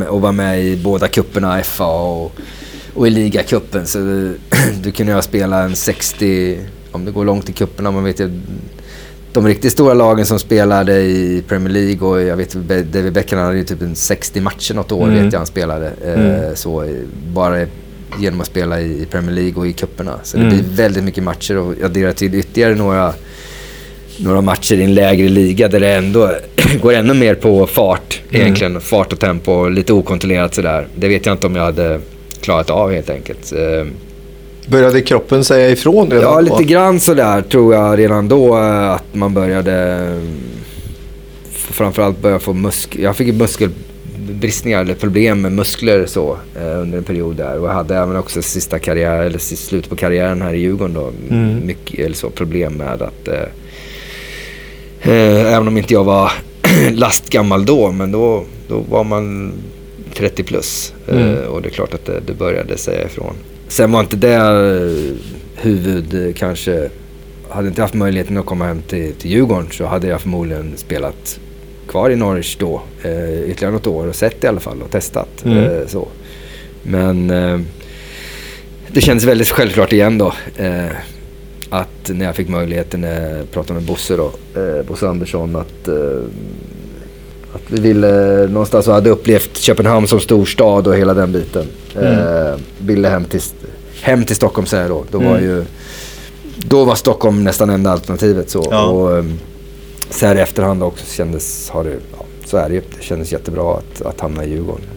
Den tiden jag hade i Djurgården var också väldigt, väldigt bra. Så. Men det var ingen saknad så liksom att det slutade på det sättet utan det, du kände att du valde till någonting som du ville då? Ja, då ville jag det. du fick Absolut. välja själv, precis som du fick sluta ja, själv. Ja, Mm. det tror jag. Eh, Eller så kändes det. Så, så vet jag att jag minns att jag kände att eh, det var lite håsat hemma då. För då gick ju både Mattias som jag spelade i Norwich, han gick ju hem till Elfsborg. Eh, Mm. Anders Svensson gick till, hem till Elfsborg. Så det vart ju lite, det vart lite, lite hås runt allsvenskan igen. Eh, så. Det, vilket var väldigt kul. Och sen eh, såg man också då, hade ju Djurgården hade ett väldigt bra lag där också. Med många och hade haft en, under en period en väldigt tydlig spelidé just med Sen innan de med 4 till 3 med, de, då var inte de kvar då men tidigare det fanns ju med Kim och Isak och de, de spelarna hade gått då men ändå hade man lyckats bygga vidare på med Mm. de som, som kom istället då med, med Arnäng och Hussein och Stenman och Concha och också presterat väldigt bra. Mm. För du var ju, det här var ju inte ändå någon, man ska säga någon direkt, ja det är ju en nedtrappning till en, till en lägre liga men du är fortfarande kvar i, i landslag spelar Ja. VM Ja. eh, 2006 och så Ja, vidare va? Så att, precis. men hur var det då att på något sätt tajma det? Det var nog inget avgörande för, mm, för om man tittar på Lasse eller Tommys beslut att okej, nu åkte Mattias ner i Championship. Nu Mm. kommer han inte spela i landslaget mer för han tillhör en låg liga. Någonstans, det tror jag inte för de visste vem jag var och vad jag stod för. Mm. Sen tror jag att, självklart igen då, att beslutet för mig, jag hade haft mindre chanser på grund av att kanske då att jag hade jag vet inte, det här är ju bara något som jag gissar då. Om man hade blivit, haft fler skador eller blivit mer slit av att spela så mycket matcher under en period. Mm. Att eh, det slet på en att spela. Att, sen komma hem till Allsvenskan och istället för 46 omgångar spela 26. Mm. Klart att det är en, en stor skillnad. Och då har möjligheten att också fortsätta spela landslag. För det var någonting som jag verkligen ville då. Mm. Göra. Behålla den, den platsen. Och visst är det väl så att det är flera, eh, Niklas Alexandersson till exempel spelar också eh, Precis. och, och är, är till åren då Ja, men fortsätter. Så att de, de verkar ändå ha en tydlig filosofi att eh, de bästa spelar även om man har börjat få lite år på nacken. Ja, så är det. Så är det. Och just det, jag tror det också var en, en väldigt, eh, just det här, de vet vad de får in i en grupp. Ja. Eh, och Niklas var också heller inte den som eh, skrek högst. Nu spelar han väldigt mycket, så, Mm. men jag tror inte Niklas hade protesterat om han hade blivit bänkad någon gång. Sådär. Det, Nej. så, så, så de hade hittat en, en grupp på mellan 20 och 30 spelare. De vet, det är de här vi står och väljer mellan. Det här, Mm. oavsett, okej vi fattar att de här måste vi ha för att de har en kvalitet som fotbollsspelare. Men Mm. vi behöver också ha de här 20. Mm. Eller för att minimera de här problemen, eller vad man ska Mm, kalla det, mm. under Ja, ja, mästerskap. Bara få en homogen grupp. Ja, de här kommer att trivas. Det här Ja. kommer funka i fyra veckor. Mm. Ja. Och det är samma sak igen. Eh, Det är England på, på programmet och du är inte ordinarie från början. Nej. Du spelar in i laget Ja. och startar de sista två. ja, så är det. Eh, Har du funderat själv på det? Att det, att det har blivit så lika? Nej, det har jag inte reflekterat över egentligen förrän du egentligen sitter och säger det här och nu. Så det har jag inte, det kan jag inte kä- känna att jag har eh, tänkt på det på det sättet. Men det är klart så, så För på något sätt måste fakta ju... så. Ja, men Ja. det måste ju ha eh, hänt någonting att under första en, två veckorna där Ja. så har du gått från en, en, en i truppen till att, att nej men Mattias han, han ska starta liksom. Ja, så är det. Ja. Och det handlar någonstans i ett mest, Det handlar ju... Självklart är det vissa som har eh, ett längre snöre än, än några andra. Som man vet, lite som vi nämnde, de här fem, eh, Mm. sex, sju förmodligen. De startar De vet det. oavsett. Mm. Så kommer det vara. Mm. Eh, och sen är det en grupp där på åtta, nio stycken kanske då som de här slåss om de här två, tre platserna som är kvar. Och sen har vi en grupp längst bak. De, eh, de kommer inte spela. Nej, De, nej. det är inte uttalat på något sätt självklart, men det är väldigt tydligt. Mm. Och då gjorde väl kanske jag det. De såg väl någonting under de här perioderna inför, eh, eller under mästerskapet snarare då än inför. Mm. De hade en klar startelva när vi gick in i mästerskapet och en annan startelva när vi hade kommit in ett par matcher i mästerskapet. Mm. Vad minns du av VM 2006? Nej, då... Man har väl lite, en liten... eh, Just att där var vi chanslösa mot Tyskland. Det är väl den man minns eh, mest. Eh, sen hade vi en dålig start mot eh, Trinidad Tobago 0-0. Eh, bara där kändes ju att... Eh, eh, sen hade vi en otrolig upplevelse. Kanske en av de största upplevelserna på, i, i Berlin. Just med det... det då, Paraguay. Precis ja, Ja. med gula väggen. Det var... eh, Otroligt, eh, Otroligt. häftigt De- måste det ha ja, varit att var spela. Så var det och just innan matchen, vi hade den där matchgenomgången, vi eh, tränade ju matchdag och ehm, vi hade det snacket innan och ryktet sa just, att det kommer att vara, en, det kommer att vara 20 000 svenskar, det kommer att vara mycket svenskar och sen Mm. bara se det här havet när det var det dubbla nästan. Jag vet, jag vet inte hur antal det var men känslan var att det var mer än 20 000 svenskar. Det Ja. var helt eh, galet att se det. Så, och vinna med 1-0, sent mål av, eh, av Ljungberg ehm, som också var eh, häftigt såklart. Mm. Och eh, veta då att ha möjligheten, även om vi hade gjort en, en dålig match eller en, ett dålig, framförallt inte fått med sig ett dåligt resultat. Men vi Mm. gjorde ingen bra match heller mot Tobago så ja, vi, kommer, vi har möjlighet att gå vidare. Torsk där, då var vi borta. Så det, det minns man. Sen, sen minns man då också lite det vi har snuddat på eh, och det vart ju en väldig fokusering från media just på grupperingar och den. eh, Mm. Och det smögs i, i, i buskar så för att eh, ta... Det vart en, ganska, det vart en liten oskön stämning där mellan oss eh, och media. Det Mm. vart en tydlig, tydlig markering någonstans att det här, det här tycker inte vi är okej och media hade ju samma åsikt såklart. Att det här tycker vi är okej eller Mm. varför ställer ni inte upp mer, varför gör vi inte så här eller så. Det vart... eh, Det är lite skillnad mot de här inslagen man ser på, på Sportnytt. Det här när, när Zachrisson står med Ronny Hellström Ja, i stolpen ja, under en träning ja, så och liksom tjabbar lite Ja, medan precis. träningen pågår. Ja, ja. Men det är ju synd att det, att det har blivit så. Att eh, man kan, kanske där någonstans... Ja, utkristalliserat. Se Det, var här, eller, det, det är bara jag som säger. Men känslan Nej, var så men- lite grann att eh, det var då någonstans det ja, lite blev en, en, en punkt där det, ja, där vart det lite störningar mellan oss och media eller sådär. Så, Mm. så är känslan efteråt. Och det, eh, ja, vilket är synd. Sen har det blivit mer och mer just att det kommer influenser från utländska ligor eller så att folk spelar mer i sådana större lag där det är väldigt påtalat att så här är det. Mm. Vi har fasta tider för pressen och du behöver inte prata med pressen, du kan gå rakt förbi om du vill det. Mm. Så, så hade det inte varit innan utan alla går igenom mixade zonen, alla pratar med de som vill prata. Mm. Eh, Det förväntas av en. det förväntas, Ja. det är ditt jobb någonstans. Mm. Men eh, det vände väl lite, det har ju vänt och det, så är det ju inte idag. eh, så. Sen har ju den förändrats också. Tittar man på Zlatan till exempel. Nu sitter han som, eller satt ska jag säga, nu är han inte kvar i landslaget längre. Men då hade han ju en, en, en, en kaptensroll och då var det mer naturligt att kaptenen tar den rollen. Han pratar alltid, han ställer alltid upp. Så. Mm. Eh, men eh, innan han var det så, så, så stannade inte han och pratade med all media eller så. Och det var ju flera av, av de andra spelarna som valde att göra likadant såklart. Mm. För, att, eh, eh, för så här gör vi i klubblaget. Vi, de kräver inte det i klubblaget. Så Nej. det gör vi lite som samma här. Så det, Mm. Ja, men tråkigt ändå att det, att Ja, så är det. Så, är- så är det ju. Absolut. Eh, så. Och mm, igen, det, jag, jag har aldrig haft den statusen och aldrig haft det problemet heller för att inte stanna och prata med media. Mm. Sen är det ibland är det ju... Det var inte skitkul att stå i mixade zonen efter eh, Senegal, siste svensk på bollen eller... eh, Ja, det gick väl an eh, Argentina, då hade vi ändå gått vidare då. Men Mm. om man hade ors- orsakat straffen hade vi åkt ur där så hade inte det heller varit kul då. Men det är någonstans det, det som... Vill du stå och prata när du har gjort någonting bra, då får du kanske stå och prata när du, Mm. när du har gjort något som inte är så bra.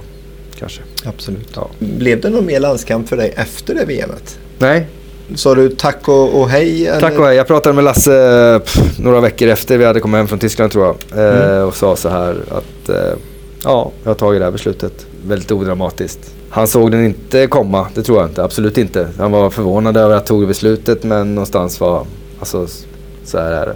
Varför Eh, kände du så?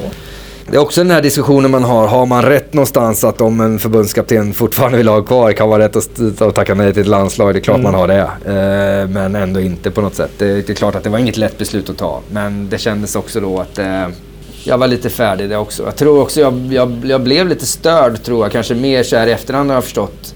Eh, störd av även om jag har, som jag sa tidigare, så tror jag grupperingar någonstans är bra i en grupp. För så funkar det om man hänger med dem. Men jag tror jag blev lite störd av att stämningen påverkades kanske mer under 2006 eh, negativt av grupperingarna än vad den hade gjort sen innan. Mm. Eh, så eh, så det, det, var nog en, en, anledning. Plus att jag, jag kände mig lite färdig så också mm. igen. Så att, eh, ja, jag hade flyttat hem och självklart det var fortfarande väldigt kul. Men det vart, som en, det vart en bra, jag kände också när jag tog beslutet under mästerskapet i Tyskland och kände, och jag minns ju jätteväl såklart när jag själv, när jag själv var den enda som visste efter Tyskland var åkt ut till 2-0 att det här var sista. Mm. Eh, det, det, visste du det visste jag då, när, ja. när de, ja. matchen var slut? Ja, det visste jag. Jag ja. hade tagit beslutet eh, om det var precis innan eh, så, eller dagarna innan eller mitt under, mm. det kommer jag inte ihåg. Men jag visste att det här är sista, åker vi ut mot Tyskland, då är det sista landskampen. Det var jättetydligt när jag, eh, då startade jag och sen blev utbytt. Och, ja, efter matchen kände jag, var på planen bara och kände bara, för, ja, okej okay, det var, det här var den, den tiden. Mm. Det var kul. Tio var, år? Ja, tio år. Det var jätte, och, det var, och då kändes det bra. Så mm. det, det, var, det fanns ingen det var inte så att jag kände när jag stod där att, ja men, nej fan. Och sen blev det då, eh, ja, jag pratade med Lasse eh, några veckor efter tror jag det var och säga bara okej. Okay. Mm. Nu får du hitta en annan vattenbärare. Ja. ja.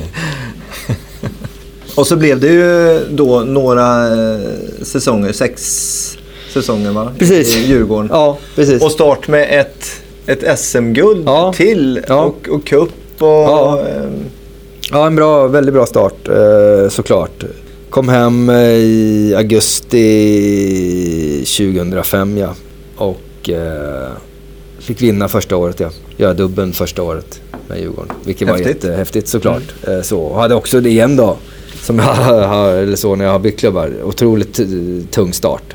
Så några matcher. Men Eh, där hade också fördelen med Djurgården var, där hade vi eh, eh ja, 10 elftedelar eller eh, 14 15-delar vad man ska kalla det, som, som presterade på en väldigt, de var ju i otrolig form, övriga mm. spelare. Så då, då, mm. kunde man springa på kanten och inte vara världsbäst. man tillät spela ändå, vilket jag är glad för. För sen, eh, sen tog det tre, fyra matcher, sen var man inne i det. Mm. Då var det inne i miljön och det var inne i, eh, i spelsättet 4-3 och då var inne och presterade. Mm. Och sen dess eh, gick det väldigt bra. Eh, mm. Så det var skitkul. Jätteroligt år eh, såklart. Eh, och vara hemma också kändes bra mm. Eh, på många sätt. Och landa i Stockholm och bygga sin bygga upp sitt, ja, även om fokus fortfarande då var ju självklart fotbollen, men då känner man att det, det här det här blir ändstationen och ja. bygga ett övriga nätverk om man säger. Då. Mm. Mm. Ja, det blir ju ändå tydliga definierade svenska perioder så ja, på tre olika ställen. Ja, liksom. så är det. Så är det.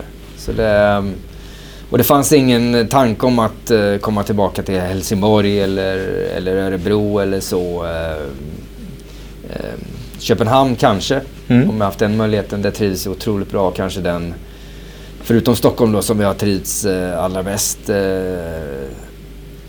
Säkert säkerligen kanske förknippat också för jag kände att det där under den period jag presterade bäst. Mm. Eh, men min familj trivs otroligt bra i Köpenhamn och vi eh, försöker vara i Köpenhamn någon ett par gånger per år bara för att ja. Öva på danskan? Öva på danskan ja. ja. Ta en pilsner i nian. Ja. Så, men det, det, var väldigt så skönt på många sätt att avsluta i Stockholm och avsluta i Djurgården. Det kändes helt rätt. Mm. Ja. Mattias, vad otroligt kul det var att få komma till din arbetsplats idag och snacka fotboll med dig. Ja, tycker jag också. Att du kom. Ja. Men en sak återstår. Ja. Mattias All Star Team. Ja. Och då finns det, det här har jag lärt mig, eh, en liten vit lapp mm. som åker fram i det här läget. Och eh, kanske lite vånda. Möjligen. Ja, så är det. Jag har funderat en del och jag är lite så och jag har väl kommit fram till att jag har valt spelare som jag har spelat med. Ja. Eh, och vissa av dem har jag väl valt för att eh, nu tycker jag om alla som står på den här listan, men mer, vissa har man ju fäst sig vid mer socialt sett. Ja, absolut. Och andra har, ju, mm. har man ju fäst sig vid på grund av att de har haft en nivå som, som har stått ut. Mm. Eh, så, så är det ju helt klart. Eh, men det är bara... Eh, jag har valt att bara ta svenska spelare eh, så, men blandat då från de jag har spelat med i, i allsvenskan och i landslag egentligen. Mm. På ett annat sätt. Så och längst bak har jag då valt eh, Isak Isaksson som jag har spelat med både i landslaget, eller framförallt bara i landslaget då. Eh, mm. Fick inte förmånen att spela med honom i Djurgården då. Han är tillbaka nu då men då då har jag lagt av sedan länge då. Eh, en duktig målvakt men också då kanske den, eh, jag ska inte säga den enda vettiga målvakten. Jag har upplevt några vettiga till då, men Både att han var duktig men också en, en väldigt eh, bra person så, mm. eh, som jag tycker om är han ändå, när man tittar tillbaka, lite underskattad?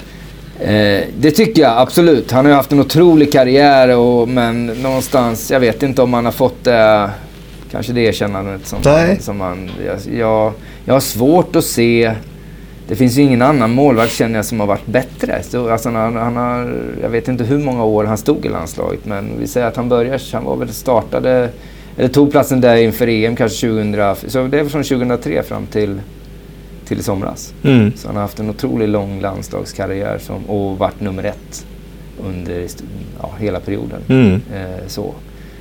Eh, och sen finns det också legender man kan gå tillbaka och titta på. Men då var fotbollen på en annan nivå tror jag någonstans. Det, ja. Ravelli är också där såklart bland de stora. Eh. Fast han hade ju också jättesvårt att ja. få ett erkännande. Ja, så är det ju. Är vi hårda mot våra målvakter? Ja, jag vet inte om de ska få något erkännande. Nej, de nej jo, det är klart de ska. Men eh, nej, jag vet, det är klart. Det, det är en väldigt utsatt position. Det kanske handlar om det också. Mm. när du väl gör misstagen så, mm. så slår du hårdare av när du väl räddar bollen. Det, ja. Raman blev ju erkänt av straffräddningen då, men hade, han har gjort några, några sämre ingripanden också. Ja. Det kanske ja. man minns också. Då. Eh, vi kör vidare på listan så har en högerback som heter då Mattias Concha eh, som jag eh, också är duktig såklart. Men framförallt så var det en, en, en, kille som jag kom väldigt nära under min tid när jag kom hem till Djurgården. Så vi kamperade ihop i början och bodde ihop och så. Kom väldigt nära varandra så. Vilket var ja, en rolig person. Mm. Duktig fotbollsspelare men framförallt kanske för för det vi, det vi hade de åren vi hade tillsammans som var kul. Mm. Eh, mittbackar då har jag Mellberg och eh, Patrik Bjärred.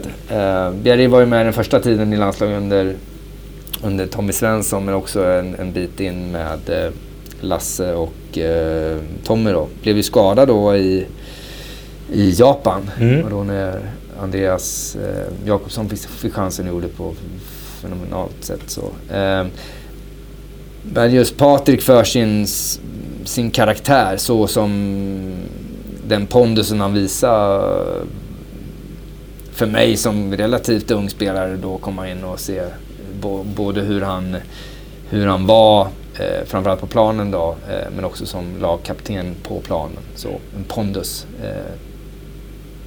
Och Mellberg då kanske den största största vinnarskallen jag har upplevt. Eh, ibland eh, lite väl över gränsen då, i olika sammanhang. Men på planen var en, eh, en otrolig vinnare. så. Också någon som jag, som jag nämnde tidigare, kom ganska nära under mästerskapen och landslagssamlingarna men inte har... Jag har stött på honom några gånger i Stockholm här då, eh, när han tränar BP men eh, inte varit, eh, haft sån nära relation utanför planen egentligen. Men på plan var han, var han duktig bra, bra spelare men framförallt ett, en, en vinnarskalle. Eh, vänsterback har jag Erik Edman eh, som jag både spelar med i Helsingborg och i landslaget då, under en, en, ganska lång period. Eh, en udda, lite udda person sådär. Eh, en av då, då var, när jag kom till Helsingborg var han en av de yngre, eh, vilket var eh, kul såklart. Eh, de, vi hade ett gäng där som var under eh, samma årgång som var mm, Mattias Lindström, Erik, eh, Rade Picha och några fler sådär. Så vi hade ett kul gäng och de unga bidrog verkligen till, till det här laget. Både på det de presterade på planen men också till, eh, till utanför planen. Och Erik var en av dem som jag hade bra relation med. Udda på vilket sätt? Han var lite, vad ska man säga, lite... han var som en, vad ska man säga, han är som min, eh, min 14-15-åring är idag om man säger då. Lite, lite borta. Sådär, har inte koll på alla grejer. Så var han som 18-19-åring. 20-åring också. Men på ett, ja, ett harmlöst sätt. Så, så man fick, man fick uppfostra honom lite. Vilket som var, ja, var kul. Eh, sen har jag valt eh, Tobbe Lindroth på, som central mittfältare. En riktig, också en riktigt otrolig fighter. En, en spelare som jag, eh, även om jag var några år äldre, nästa, ja, såg jag upp lite till. Hans sätt att spela, hans mm. sätt att... Eh, kanske urtypen av att, eh, att underkasta sig ett kollektiv någonstans. Eh, just den rollen han, han hade lite Stefan Schwarz men någonstans tog han steget ännu längre. Eh, så att, mm. eh, jobbade oerhört eh, hårt eh, för laget och mm, ja, stod upp. Och, eh, otroligt imponerande och eh, aggressiv på plan men väldigt givmild och lugn vid sidan av. Så en person som jag ja, hade en bra relation med också som vänsterytter har satt Ljungberg eh, så. Eh, hade ingen jättenära relation med, med Fredrik så. Eh, även om vi, vi kamperade ihop i landslaget under, under några år. Eh, så. Men eh, både under mästerskapen och under kvalen till mästerskapen så visade ju Ljungan då en, en, en, en, hög, höll en hög nivå. Då, då var jag också då, eh, spelade Arsenal många år och kom in i landslaget och verkligen presterade för oss. Han hade ju några kval som han... eh, var avgörande till att vi gick till mästerskapen. Så, så en otroligt duktig spelare och, och igen då en, en, en, en, en mjuk person vid sidan av även om inte, vi var inte nära på något sätt. Så. I mitten, eh, central mitt tillsammans med Tobbe då, satt Kim Källström. Eh, det fanns ytterligare några namn. Eh, så Anders Svensson har också presterat på, på den positionen då, men Kim är väl också då lite eh, så som han har också presterat de, de senare åren av sin karriär också imponerad av att ha fått gått och att han har hållit, lyckats hålla sin plats i mm. hela vägen. Eh, sen har väl hans eh, också prestationer varit varierande men om man har sett de sista åren har han haft en, en väldigt hög nivå och, och framförallt varit den som eh, som på mittfältet har slagit de avgörande passningarna och varit väl lite kreatör där. Eh, så. Lite färgad av att han har, att han har har varit i Djurgården också då. det är ett plus. Ja, det är ett ja. stort plus. Ja. Och det är också så att nu har jag sagt ehm, eh, eh, Tobbe Hysén på, på högerkanten. Han huserar i Djurgården på, på vänsterkanten då. Men också en, en, en person som jag fick en, en, en relation med i Djurgården och som någonstans eh, spelade på motsatt kant mot jag när jag kom. Och en av de som verkligen bidrog till att jag kunde vara lite dålig i första omgångarna innan jag kom igång. Eh, jätterolig person, mjuk och bra person. Eh, så, som jag, även om jag inte kom jättenära, det skiljer några år mellan mig och Tobbe, så är det en sån där person som jag mm, eh, tyckte väldigt mycket om i Djurgården. Så, eh, och presterade på, på en hög nivå under de åren jag var där, så det var kul. Sen har jag en, en, en självklar då, i, den, den tror alla skulle sätta sig på en lista med Zlatan då. Ehm, hade en, en jättebra relation med Zlatan under landslagets eh, åren då. Eh, så. Jag vet inte om någon, det var säkert eh, några som har, var, som har varit och är nära honom i, i, i landslaget. Jag var eh, inte jättenära men jag hade en jätte, som jag sa, en, en bra relation med, med Zlatan och en person som presterade. Det, han behöver inte han behöver ingen, ingen större prestation än så då. Eh, och har varit eh, ja, unik någonstans. Jag tror eh, det kommer att ta några år innan vi får en sån igen. Det tror jag. Just på den nivån som, som man har, har och som man håller. Eh, Finns det sidor hos honom, tycker du, som inte kommer fram ordentligt? Ja, det, det, tycker jag. Och jag har fått den frågan sedan innan och då har jag sagt att jag, eh, jag tror att, att ödmjuk är fel ord, men någonstans är han i ett lag där jag har upplevt är han väldigt mån om gruppen Eh, så. Han, eh, han tar till sig en grupp eh, och sen har jag också förståelse för hur, hur det kan se ut eh, på plan. När han gestikulerar, när han skäller, när han, gör, när han är aggressiv mot sina lagkamrater. Och den fick jag också uppleva här. Sen har han ju i, i sin i sin resa, eller ju högre upp i nivån har kommit så har ju det här någonstans. Han har ju legat på en väldigt hög nivå men också en hög nivå när det gäller kravställande mot sina lagkamrater. Det mm. gjorde han ju även här men kanske inte på samma sätt. Så jag har inte kanske upplevt det, det, det så som han kravställer just nu. Det, det, tror jag kanske är ännu värre om man får säga mm. det så. Eh, men eh, just den att han var mån om, om gruppen som jag inte tror under den perioden kom ut. Då var han mer bara att man ville se honom som något udda som ja, någon kaxig ung spelare som mm. visst han var duktig men han, det är inte okej okay det han håller på med. Mm. Men, eh, så visst har han haft eh, en otrolig nivå och ställt otroligt höga krav men någonstans är det det som har gjort att han är där han är. Så, och har den respekten han har tycker jag. Mm. Sista spelaren på min lista då äh, är äh, Mattias Svensson som jag verkligen fick förmånen med att spela i Norwich. Nu spelar, alltså, han var mycket skadad i Norwich också men bara att lära känna Mattias eh, under det här året. Eh, en person som jag också har en, även om vi inte hörs jätteofta så är det en, en, en person som jag varje gång jag pratar med känner att jag har har en bra feeling för. Han är, jag gillar han, tycker om honom jättemycket som person. Eh, så, eh, sen också en spelare som, jag gillar spelare just, han kanske är den spelare som jag mest har varit mest hänsynslös mot sig själv just i det sättet han spelade på. Vilket, eh, ja det är ganska primitivt men det, det är kul att se också. Eh, så. Eh, ja, det är väl de. Jag har säkert eh, missat någon så är det väl bara, men det handlar om att ta ut elva. Så är det ju. Och du spelar in i laget eh, och kommer in i andra halvlek då? Ja, absolut. Så ge mig en... Vi kan lägga en lapp till där bredvid. Efter två matcher så är jag med i den. Från start? Ja, precis. Ett stort tack till Mattias och till mina sponsorer Karlstadföretagen Aluminiumservice och ICA Supermarket Spara på Våxnäs. Nästa gäst i Fotbollspodden Dribbler blir den sist uttagna i Mattias Jonssons All-Star-team, nämligen Mattias Svensson. Tack för att du har lyssnat. Ha en fortsatt skön sommar. Hej!